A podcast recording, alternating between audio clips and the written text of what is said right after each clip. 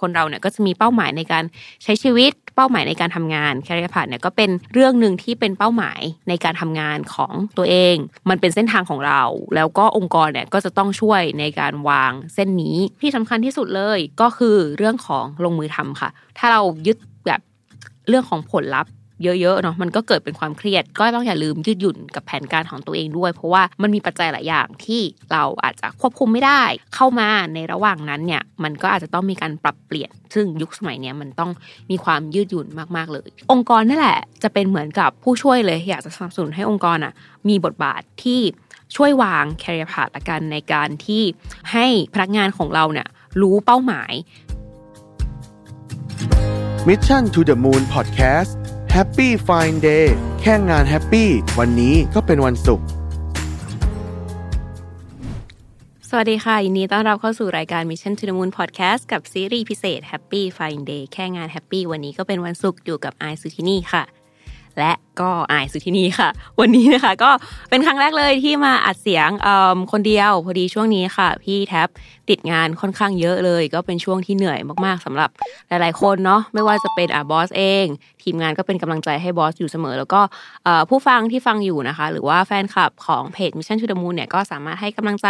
ทั้งบอสแล้วก็ทีมงานได้เพราะว่าช่วงนี้เราก็เตรียมงาน Mission to the Moon Forum กันอย่างเต็มที่มากๆเลย ก็ใกล้กันเข้ามาแล้วนะคะสำหรับงาน Mission to the Moon Forum ใครที่ยังไม่ไม่มีตั๋วนะคะ ก็อย่าลืมจับจองกันได้เลยนะคะ ที่หน้าเพจเราไปเจอกันที่ Mission to the Moon Forum ค่ะ ก็วันนี้นะคะ อยากจะมาคุยชวนคุยกันละกันค่ะ จริง ๆ เนี่ยที่ที่ไอซ์ทำรายการนี้ขึ้นมาเนาะแล้วก็อาจจะเห็นว่าโอเคเป็นแบบ HR จริง ๆ แล้วเนี่ยไอซ์ไม่ได้มาจากสาย HR เลย มาจากสายของ Marketing ซะมากกว่า ก็คือจริง ๆ จบมาจากวารสารนะโฆษณา แล้วก็ไปเรียนโท marketing กลับมาเนี่ยก็คือทำเรื่องแบรนด์ดูเรื่องของ business development ค่ะเงี้ยมาก็มาเป็นแบบผู้ช่วยพี่แท็บตั้งแต่ที่ศรีจันทร์ซึ่งเอ่อพอมาทำที่ Mission เนี่ยก็เป็นครั้งแรกเลยที่ได้ดูแลในส่วนของ HR จริงๆเนี่ยก็คือดูฝั่ง commercial ทั้งหมดเนาะก็จะมี HR finance accounting เอ่อ AE แล้วก็โปรเจกต์ต่างๆ ค่ะ ก็ค่อนข้างเป็น scope ที่แบบกว้างแล้วก็ท้าทายเหมือนกัน ซึ่งวันนี้เราก็จะมาคุยกันเหมือนแบบเพื่อนเอ่อคนทำงานเนาะในฐานะคนทำงานละกันชวนคุยกันค่ะ เพราะว่าจริง ๆ แล้วเนี่ยเราก็อาจจะไม่ได้มีประสบการณ์ของ HR มาโดยตรงแบบ เรียนมาทางด้านนั้น เราก็อาศัยประสบการณ์จริงเนี่ยที่ทำกับ Mission มาประมาณสักสามสามปีอะไรอย่างเงี้ยค่ะ ดูแลน้องๆในทีมแล้วก็เติบโตขึ้นจากทีมที่มีไม่กี่คน จนตอนนี้เรามีก็ 30กว่าคนเกือบ40 คนแล้ว ก็ในเรื่องนี้ที่จะมาคุยกันเนี่ยก็คือเรื่องของ career path ละกัน career path เนี่ยมันเป็นเรื่องของเส้นทางการเติบโตในสายอาชีพเนาะก็แต่ก่อนก็ถามว่าทุกคนจะเห็นภาพตัวเองชัดเจนไหมเนี่ยไอซ์เองก็เป็นคนหนึ่งที่ อาจจะเห็นไม่ชัดละกันแต่ก่อน แต่ว่าตอนทำงานแรกๆเนี่ยที่ทำ marketing เข้าไปเป็น management trainee ที่บริษัทหนึ่งเนี่ยเข้าไปเดี๋ยวเราก็รู้สึกเลยว่าอุ๊ยเราอยากเป็นแบบแบรนด์ a ม a เจอร์อะไรอย่างเงี้ยค่ะ คือมันก็จะมีวิธีการหรือว่าการที่เราจะตั้งเป้าหมายยังไงได้บ้างที่จะมาทำให้เราเนี่ยรู้ว่าเคเราอยากจะทำงานแล้วไปสู่เป้าหมายแบบไหนเป้าหมายอย่างไร จริงๆเนี่ยก็ต้องมาคุยกันก่อนว่าผลสำรวจเนี่ยประมาณ 87%เลยของคนทำงานรุ่นใหม่เนี่ยที่อายุ ต่ำกว่า 25 ปีก็คือมีแนวโน้มที่จะเปลี่ยนงาน เมื่อพวกเขาเนี่ยรู้สึกว่าไม่เห็นเส้นทางของ career path ที่ชัดเจน จริง ๆ ก็ไม่ใช่ต้องเป็นอายุแบบต่ำกว่า 25 ปีเนาะหลายๆ คนทำงานมาสักพักนึงเนี่ยถ้าวันหนึ่งที่เรามองเห็นไม่ชัดเจนความความคิดเห็นส่วนตัวนะคะ ก็รู้สึกว่าแบบก็เริ่มจะลังเลแล้วว่าเออเราจะทำยังไง หรือแบบงานที่เราทำอยู่มันยังมีคุณค่าไหมแล้วเราจะต้องโฟกัสอะไรเราจะทำไปเพื่ออะไร มันก็มีโอกาสที่จะเป็นสาเหตุที่ทำให้เกิดการเปลี่ยนงานไปนะคะ เพราะฉะนั้นเนี่ยเรื่องของ career path เนี่ยมันก็ เป็นปัญหาแหละที่จะเกิดขึ้นในช่วงทำงานทั้งที่เรื่องของเราไม่รู้คุณค่าในสิ่งที่จะทำเนาะไม่พอใจกับงานที่ทำแล้วก็อาจจะเกิดเป็นเรื่องของเบิร์นเอาท์ไปได้นะคะ นอกจากเรื่องของเบิร์นเอาท์เนี่ยมันก็จะมีเรื่องของอแรงบันดาลใจในการที่จะพัฒนาตัวเองด้วย แล้วก็เรื่องของโอกาสใหม่ๆละกัน ที่มันจะเข้ามาตอนที่เราทำงาน ถ้าเราไม่มีเป้าหมายเนี่ย เราก็อาจจะไม่รู้ว่าเออเราจะรับมันดีหรือเราจะไปทางไหน ก็เลยจะมาคุยกันค่ะในหัวข้อของวันนี้เรื่องของคาเรียพะอันดับแรกเลยเนี่ย เราก็อาจจะดูก่อนว่ามันสำคัญยังไงเนาะที่คุยกันมาเนี่ยว่าอ้าวแล้วแบบเออมันมีความสำคัญยังไงในการที่เราจะต้องมีคาเรียพาดนี้ทุกๆคนเนี่ยก็คงจะมีเรื่องของ ว่าถ้าเราไม่ตั้งอย่างที่บอกว่าถ้าเราไม่ตั้งเนี่ย มันก็ไม่รู้ว่าเราจะทำงานไปทำไมโฟกัสอะไรประมาณนี้ค่ะ เพราะฉะนั้นเนี่ยในความคิดในฐานะของ HR เนาะแล้วก็ในฐานะของคนทำงานด้วยอะก็รู้สึกว่ามันเป็นเรื่องที่สำคัญมาก เพราะว่าถ้าเราไม่มีเราก็จะไม่มีจุดหมายมันเหมือนจุดหมายในการใช้ชีวิตส่วนหนึ่ง คนเราเนี่ยก็จะมีเป้าหมายในการใช้ชีวิต เป้าหมายในการทำงานแคริเอร์พาเนี่ยก็เป็นเรื่องหนึ่งที่เป็นเป้าหมายในการทำงานของตัวเอง แล้วก็เป็นเป้าหมายที่บางคนอาจจะ ใช้เป็นจุดโฟกัสเลยก็ว่าได้เนาะเพราะว่ามันเป็นเส้นทางของเรา แล้วก็องค์กรเนี่ยก็จะต้องช่วยในการวางเส้นนี้ให้พนักงานคนนึงเติบโตในองค์กรเพราะว่าหลาย ๆ คนก็อาจจะมีเป้าหมายอยากจะเติบโต แต่มันก็ขึ้นอยู่กับว่าจะเติบโตในแนวไหนจะเติบโตแบบไหนได้บ้างนะคะและที่นี้เนี่ยแต่ละคนจะมีการตั้งแคริเอร์พายังไงได้บ้าง คือเรารู้แหละมันสาคัญอะแล้วเราจะตั้งยังไงล่ะก็เป็นคำถามที่หลายๆคนเนี่ยอาจจะสงสัย มันก็มีวิธีการตั้งได้หลายแบบละกัน อาจจะเริ่มที่ ภาพใหญ่ก่อน เราวางแบบ SMART goal ก็ได้ค่ะ เป็นวิธีการวาง goal วางเป้าหมายที่ใช้ในหลาย ๆ โปรเจกต์เลยก็คือ อาจจะเป็นเรื่องของ SMART มันคือมาจากแบบ specific เนาะ measurable achievable relevant แล้วก็ time boundary เนี่ยก็ มันต้องแบบเจาะจงได้วัดผลได้ สามารถแบบมีขั้นตอนที่ที่วัดผลได้ชัดเจน แล้วก็เรื่องของเวลากำหนดค่ะ ซึ่งถ้าเราจะมองภาพใหญ่ก่อนว่าโอเค เป้าหมายเราเราเรียนมาทางด้านนี้ เราอยากเป็นแบบนี้เราก็ดูเรื่องของเป้าหมายใหญ่ภาพใหญ่ละกันว่าปลายทางจะเป็นยังไง หรือเราจะสำรวจจุดแข็งหรือว่าข้อจำกัดของตัวเองว่าเราชอบในเรื่องไหนอ่าความชอบก็เป็นส่วนหนึ่งของการตั้งเป้าหมาย จุดแข็งจุดอ่อนอันนี้ก็สำรวจว่าเราแบบ มีจุดแข็งในด้านไหน เราอาจจะเป็นคนพูดเก่ง เราอาจจะเป็นคนแบบชอบวางแผน หรือว่าข้อจำกัดของเรามีอะไร อันนี้ก็มันก็ส่งผลต่อการวางเป้าหมายของเรา วางแคริเอร์พาของเรา นอกจากเรื่องสำรวจตัวเองแล้วเนี่ย มันก็จะเป็นเรื่องของการสำรวจสายอาชีพละกัน ในสายอาชีพที่เราทำอยู่เนี่ย มันสามารถไปทางไหนได้บ้าง มันอาจจะมีทั้งสายที่เป็นอย่างเช่น media planner อย่างเงี้ย มันก็อาจจะมีเรื่องของความเป็น specialist อาจจะโตไปในด้านของ specialist ในด้านใดด้านหนึ่ง หรืออ่าถ้าสมมุติเป็นตำแหน่งปกติเลย เป็น marketing เป็น manager เป็น director อย่างเงี้ยค่ะก็จะมีขั้นตอนของมันแบบตามลำดับเนาะนอกจากนั้นเนี่ยพอเราสำรวจตัวเองสำรวจเรื่องของในตลาดตอนนี้เนาะเราก็เขียน list ออกมาก็ได้ว่า เราต้องใช้ทักษะอะไรเพื่อจะเติบโตไป เพื่อจะเก็บประสบการณ์ไป บางทีเนี่ยการจะโตไปเป็น manager เนี่ยมันก็ต้องใช้ทักษะในการบริหารคน การจัดการที่ดีขึ้น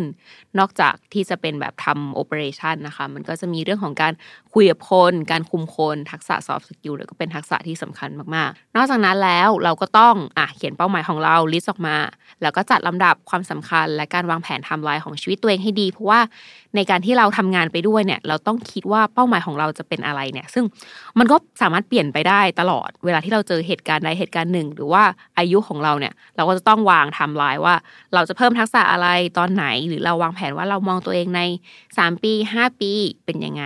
เสร็จแล้วที่สำคัญที่สุดเลย ก็คือเรื่องของลงมือทำค่ะ ทุกคนอาจจะคิดว่าโอเค มันมีขั้นตอนที่แบบเอ้ยยุ่งยากแต่จริงๆแล้วมันดูง่าย แล้วก็ simple มากๆเลยในการเขียน แล้วก็ต้องทำเราก็สามารถเหมือนแบบเราใช้ planner ในการจัดการเนาะเราดูว่าเราอะทำไปได้เท่าไหร่แล้ว วันนี้ได้ลงมือทำไหมทำอะไรไปได้ลงเรียนหรือว่าได้แบบเจอปัญหาอะไร มันก็เป็นการเรื่องของเก็บประสบการณ์ แล้วก็พัฒนาตัวเอง เสร็จแล้วเราก็ต้อง reflect กับตัวเองด้วยเหมือนกันค่ะว่าไอสิ่งที่เราทำไปเนี่ยมันได้ผลยังไงได้บ้างและที่สำคัญนะคะก็คือ ถ้าเรายึดแบบเรื่องของผลลัพธ์ เยอะๆเนาะมันก็เกิดเป็นความเครียด ก็ต้องอย่าลืมยืดหยุ่นกับแผนการของตัวเองด้วย เพราะว่ามันมีปัจจัยหลายอย่างที่เราอาจจะควบคุมไม่ได้ เข้ามาในระหว่างนั้นเนี่ย มันก็อาจจะต้องมีการปรับเปลี่ยน ซึ่งยุคสมัยเนี้ยมันต้องมีความยืดหยุ่นมากๆเลยค่ะ ทีนี้อะขั้นตอนในการหาเป้าหมายและบางคนเนี่ยก็อาจจะมองตัวเองไม่ออกเอาจริงๆนะก็เป็นคนหนึ่งที่มองไม่ออกเหมือนกันว่าอนาคตจะเป็นยังไง สมัยก่อนเนี่ย อาจจะแบบรู้สึกว่าเออมันต้องคำถามสัมภาษณ์งานสมัยก่อนก็แบบอมองตัวเองห้าปียังไงสิบปียังไง แต่สมัยเนี้ยมันมันมีความไวมากจริง ๆ แค่สองปีหนึ่งปี บางทีเนี่ยก็ยังมองไม่ออกเลย ซึ่งมันไม่ใช่เรื่องที่จะว่ายังไงดีมันไม่ใช่เรื่องที่ผิด หรือว่ามันไม่ใช่เรื่องที่ไม่ถูกต้องหรือว่าไม่ใช่เรื่องที่คนอื่นไม่เจอนะคะมันก็เป็นเรื่องที่หลาย ๆ คนเจอเออเราอาจจะมองไม่ออกว่าอนาคตจะเป็นยังไงแต่เราสามารถทำงานของตัวเองเนี่ยให้จบในแต่ละวันได้เนี่ย เออบางทีน้องๆก็ถามว่าแล้วไอ้สิ่งเนี้ยมันถือว่าเป็นแคริเอร์พาธของเขาไหมคือเขาไม่รู้นะว่าเขาอยากโตไปยังไง แต่ว่าตอนนี้เขารู้ว่าโอเค วันนี้เขามีทักษะนี้โปรเจกต์นี้ต้องทำอย่างนี้ มันถือว่าเป็นแคริเอร์พาธไหมเอาจริงๆอันนี้ก็ถือว่าในในส่วนตัวนะ คิดว่ามันก็ถือว่าเป็นส่วนหนึ่งละกัน เราอาจจะไม่ได้มีเป้ายาว แต่ว่ามันเป็นส่วนหนึ่งที่บางคนอาจจะยังไม่มีเป้าหมายที่ชัดเจน แต่ว่ามันก็เป็นสิ่งที่ทำให้เราอะได้ลองทำและเก็บประสบการณ์ พอเราเก็บประสบการณ์ไปปุ๊บ เราก็จะ ได้รู้ว่าเออมันมีทางเลือกไหนบ้าง มันมีความท้าทายใหม่ หรือว่ามันจะมีเป้าหมายอื่นมา ซึ่งในการทำทัสในทุกๆวันสามารถ achieve ได้ค่ะ มันก็เหมือนเป็นการเรียนรู้อย่างหนึ่งในการที่เราจะค้นหาตัวเอง หรือนอกจากนั้นเนี่ย ถ้ายังไม่รู้เราค่อยๆค่อยๆหาได้ เราแค่อาจจะดูว่า เอ้ย แล้วมันมีทักษะอะไรที่ ทุกอาชีพเนี่ยต้องใช้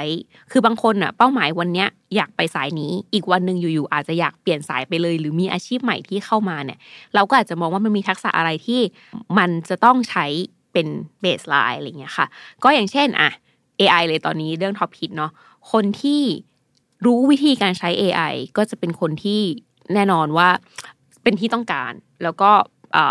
สามารถเอาไปปรับใช้ได้ในหลาย ๆ อาชีพค่ะ แล้วก็เรื่องของการสื่อสารการทำงานกับคนทักษะพวกนี้เนี่ยก็เป็นทักษะที่ทุกอาชีพใช้กันอยู่แล้ว เพราะฉะนั้นเนี่ยถ้าเรียนรู้ทักษะพวกนั้นไว้เนาะเราก็จะสามารถเอาไปต่อยอดได้ แล้วทีนี้เนี่ยในมุมของตัวเราเรากำหนดเป้าหมายแล้ว เรามีแผนอ่าเราลงมือทำ เราเอ่ออ่าเรายังไม่รู้เราก็ค้นหาเป้าหมายไปก่อน แล้วองค์กรล่ะ องค์กรก็จะมีบทบาทยังไงในการช่วยเรา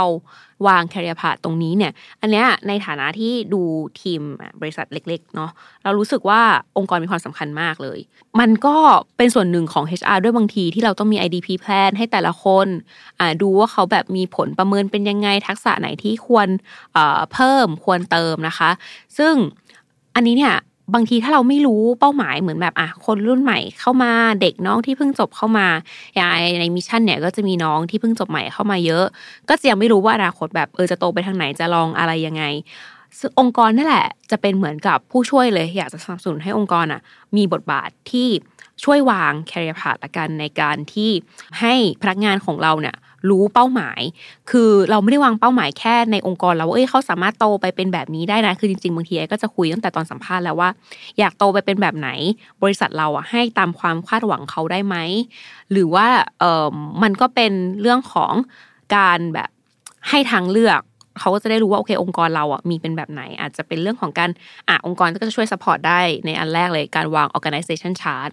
ที่มันจะมีเกณฑ์การประเมินการเลื่อนขั้นซึ่งอันนี้ก็เป็นเรื่องที่อาจจะ basic สำหรับหลาย ๆ องค์กร แต่ว่าบางทีเกณฑ์การประเมินเนี่ยมันต้องมีความชัดเจน แล้วก็มีความแฟร์แหละ เพราะว่าอย่างของบริษัทที่มิชชั่นเนี่ยทีมเราเล็กก็จริง แต่ว่าเราก็มีเกณฑ์ที่ชัดเจน ซึ่งก็เริ่มทำกันมาแล้ว ก็ มีการปรับปรุงไปเรื่อยๆละกัน เพราะว่ามันก็ต้องขึ้นอยู่กับยุคกับสมัยด้วย การแผนการเลื่อนขั้น ซึ่งเป็นหลาย ๆ อย่างที่คนที่ทำงานอยู่ค่ะ ก็จะแบบถามถึง แล้วก็จะอยากทำความเข้าใจกับมัน ซึ่งบางทีอะเราอาจจะมีแผนมาก่อนว่าอาตก่อนแบบอะห้าปีเลื่อนขั้นเป็นแบบนี้ แต่ยุคสมัยมันเปลี่ยนไปเนาะบางทีทักษะเนี่ยมันอาจจะไม่ต้องถึงห้าปีห้าปีมันจะเอาเดตไปละมันอาจจะต้องเป็นแบบ หนึ่งปีสองปี อันนี้แล้วแต่อุตสาหกรรมแล้วแต่บริษัทด้วยค่ะ ก็ในเรื่องของผังองค์กรมีเกณฑ์การประเมินแล้วเนี่ย อย่างที่เกินไปเนาะทุกคนก็ไม่ใช่ว่าจะต้องโตไปเป็นหัวหน้าอย่างเดียว เราสามารถโตในทางทางข้างบน ทางตรงขึ้นไปอาจเป็นหัวหน้าคุมทีม หรือโตไปในสายแบบ specialist ได้ หรือแม้แต่เปิดตำแหน่งใหม่ๆ เฉพาะด้านแล้วก็ rotate คนไป อย่างไอชอบมากนะประสบการณ์เดิมที่แบบเป็น management training ตั้งแต่ตอนสมัยเด็กๆ ที่แบบได้ rotate เรารู้สึกว่าการที่เราได้ rotate ไปเห็น